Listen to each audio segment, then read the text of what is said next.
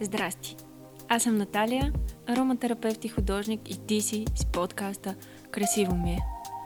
Място за идеи и вдъхновение, които ще помогнат на теб да се чувстваш още по-разбрана и доволна. Ще ти дам идеи, с които ще направиш живота си по-красив и себе си красива отвътре и отвън. А както добре знаем, жената и нейното щастие са в основата на щастливото семейство. Така че тайната мисия е всички да са щастливи. Да видим. Приключението предстои.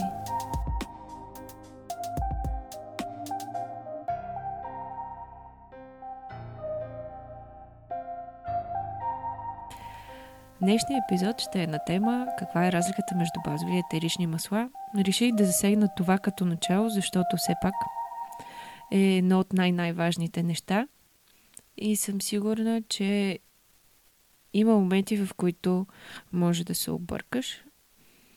Затова съм тук да ти помогна и да направим процеса още по-лесен. На практика тази тема е основна и няма как да тръгнем да се впускаме в дълбочините, ако не сме разяснили това. За това започвам с нея. Едно от най-важните неща, което може да ти помогне за разбирането какво са етеричните и какво базовите масла, е разликата в това, че въпреки, че се наричат масла и двете, едното е летливо, т.е. изпарява се и е със съвсем друга структура, прави се от съвсем други неща. Докато базовите масла, те са най-вече мазни. Лесно можеш да си го представиш, като просто си отвориш хладилника и видиш маслото. Или кокосовото масло, ако не ползваш краве такова, или зехтина. Всякаква мазнина, която се използва в кулинарията е базово масло. Могат ли да се използват кулинарни масла за козметика? Да, но има известни параметри, които трябва да се спазят. Така че, когато говорим за базово масло, това, за което трябва да се сетиш, е нещо мазно. да, базовите масла се правят от ядки. Най-хубавите са със студено пресоване, защото просто качествата на самата мазнина не са намалени, т.е. тя не е изготвена, за да се получи повече мазнина от съответната ядка или семе. И имаш един много по-богат на нутриенти продукт. Важно е да се отбележи, че когато говорим за мазнини, базови, маз... базови масла, които са в по-твърдо състояние, е добре температурата, на която ги топим, за да ги смесим с други масла, да е ниска и това да става бавно. Изисква се търпение и внимание, но пак идваме до момента с нутриентите и важните неща, които искам да, искаме да поемем през кожата. Затова максимум температурата, която трябва да имат маслата при затопляне е 40 градуса, както за меда. Предполагам, че знаеш. Ако не знаеш, току-що разбра. Лесен начин да се постигне това е, когато се използва водна баня, но не трябва да се оставя водата да заври и също така трябва много да се внимава вода да не попадне в маслото, защото се развалят, дори и да не се види в началото. Просто срока на годност на такова масло е днес, ако искаш да не е пълно с боболечки. А, базовите масла са най-различни типове и са подходящи за кожи от мазна до суха. Няма мазнина, която да е страшна за сухата кожа. На практика може нищо да не свърши тази, която е твърде лека, до, но има много хора, които имайки по-мазна кожа, се притесняват да използват масла, това е просто защото не са попаднали на точното масло за тях. Има масла за всеки тип кожа. Това ще го засегнем в друг подкаст, да не се задълбаваме. Но е добре да се знае. Етеричните масла се произвеждат от най-различни части на растенията.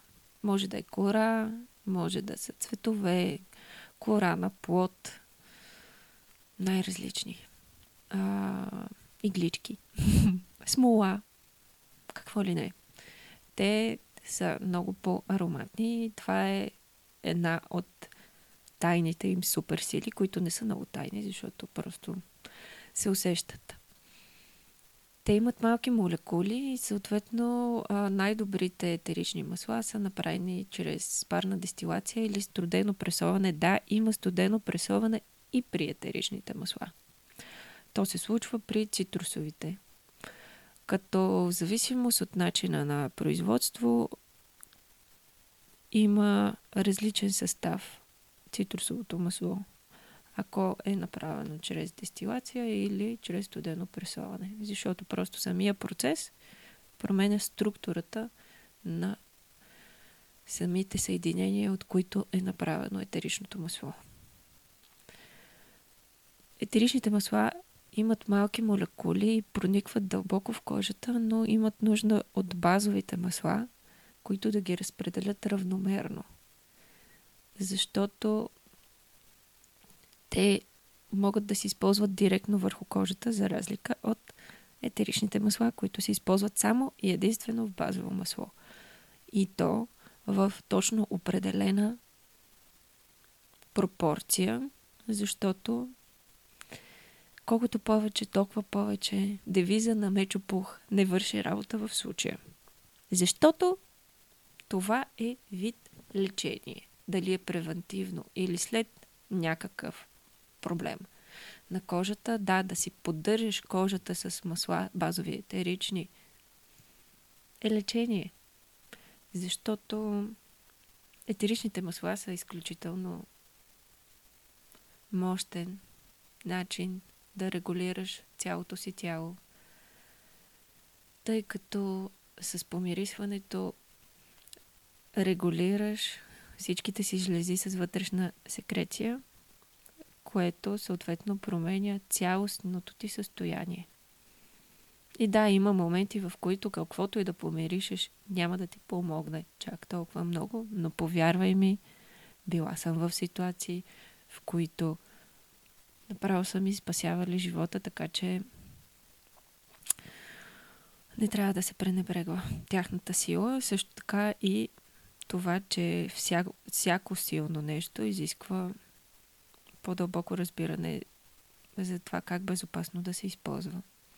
Затова съм тук да ти помогна да разбереш и да използваш силата им съвсем умерено и в същото време ефективно, защото това е важно. Ох, какво да кажа? Обожавам ги, просто са невероятни и има различна концентрация на етерични към базови масла за различните части от тялото, за различните групи от хора, за това колко си голям.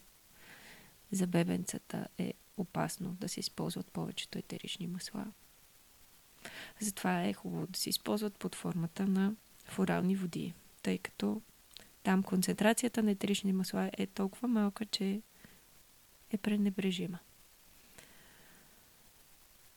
Затова също ще говоря по-натам. Сега се опитвам да се концентрирам. Нека да се концентрираме. С етерични масла можеш много добре да подобриш концентрацията си. Лавандулата и лимона са номер едно в това отношение. Етеричните масла имат много сложен състав. Аромата им зависи от определени начини, по които са подредени вътре съединенията. И има такива, които миришат много близко, просто защото съдържат еднакви ароматни молекули, които са причина за подобни свойства. Но тъй като са различни и са направени от съвсем различни растения, начина на действие е различен. Подобен е розовия аромат, който може да се усети в палма розата и в роза дамасцена. Една от най-невероятните рози на света. И да, свикнали сме с нея, защото бабите ни и защото техните шкафове и защото просто ни е наблизо. Но розовото масло е изключително. И също така трябва да се внимава с него. Има етерични масла, които бързо се развалят заради контакта с въздуха. Така че, когато купите едно етерично масло и просто го съхранявате без да го ползвате, това не означава, че то има същите качества, като ново закупено такова масло и доста по-скоро произведено. Но има и такива, които, както розовото масло, стават по-хубави с времето. Така че всичко зависи от конкретното етерично масло. Базовите масла на свой ред помагат чрез нутриентите и своите качества, стигайки само до втория слой на кожата със своите големи молекули, да подобрят цялостното състояние на това как изглежда.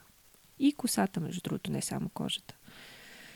Невероятни са и аз ги обожавам. Има много, които са универсални и много, които трябва да се внимава с тях, просто защото съдържат съединения, които не на всеки тип кожа са подходящи. Такова е кокосовото масло, което е невероятно. Супер любимо ми е. Аз го използвам и в готвенето си. Всички сладки и сладкиши са направени с кокосово масло. Обаче, кокосовото масло запушва порите и на кожа, която е склонна към омазняване или има проблеми по нея, може да доведе до нови пъпки.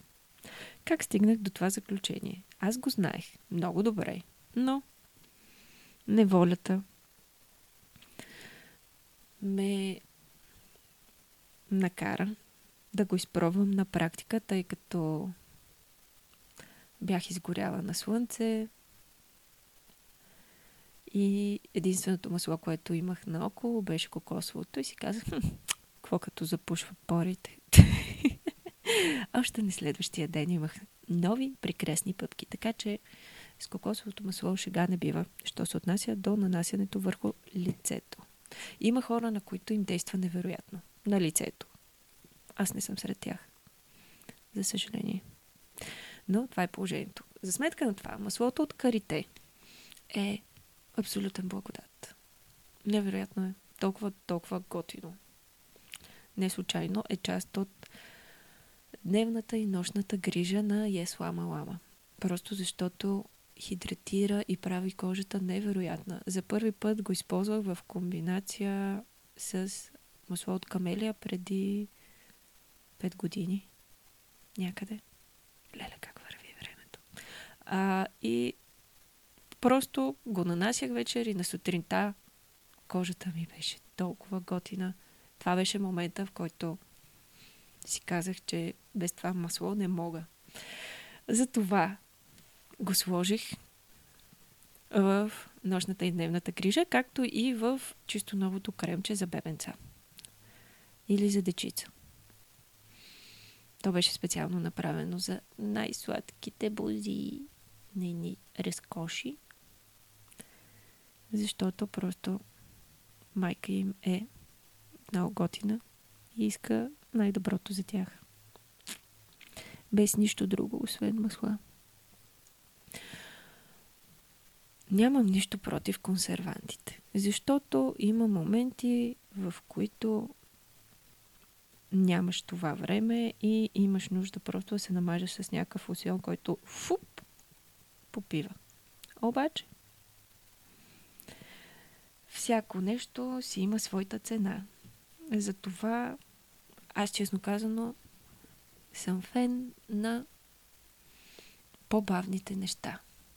Защото колкото и да бързаме, всъщност според мен много повече губим в бързането, отколкото печелим. И за това моя начин на работа и отношението към нещата, които правя е с възможно най-голямото спокойствие и внимание. Това промени начина ми на отношение към самата себе си, защото когато ползваш 100% масла, трябва да си по-тъпелив, което не ми беше супер сила, честно казано. Аз съм от хората, които искат всичко сега на момента. И този малък ритуал, който е нанасянето на масла, превърна отношението към мен си в нещо съвсем различно. Етеричните масла на свой ред са неизменна част от моята от моето начало на деня, защото ги слагам в арома лампата си, поемам дълбоко дъх и за момент съм само аз и нищо друго. Удивително е. И определено си заслужава. Етерични и базови масла. Надявам се да съм ти помогнала да разбереш каква е разликата. Сега ще се опитам да направя малко резюме на всичко казано до момента. Основна разлика между базови и етерични масла. Първо, етеричните са летливи, базовите са мазни. Второ, етеричните са с малки молекулки и влизат дълбоко в кожата, базовите с големи молекули и влизат само до втория слой на кожата. Трето, етеричните се правят от цветове и от всяко едно, всяка една част от растенията. Базовите се правят предимно от семена и ятки. Имате едно базово, мазничко и едно етерично, миризливичко. Мири, ухаещо на невероятност. Когато съчетаете едното с другото, тогава става истинската магия. И да, трябва да внимавате с влъжността, прякото слънце и всичко останало, което може да нарани тази крехка структура. Топлината е от основно значение и влагата. Затова съхранявайте базовите си масла на тъмно и сухо място, а етеричните, както вече знаете от първи епизод, най-добре в котия в хладилника. Защото така температурата е възможно най-ниска и те не могат да се изпарят. Съответно, може да ги използваме много по-дълго време. Това е за сега. Пожелавам ти невероятно, вероятно, прекрасно, изключително красиво вечер, ден и живот. Целувки, прегръдки и всичко, всичко.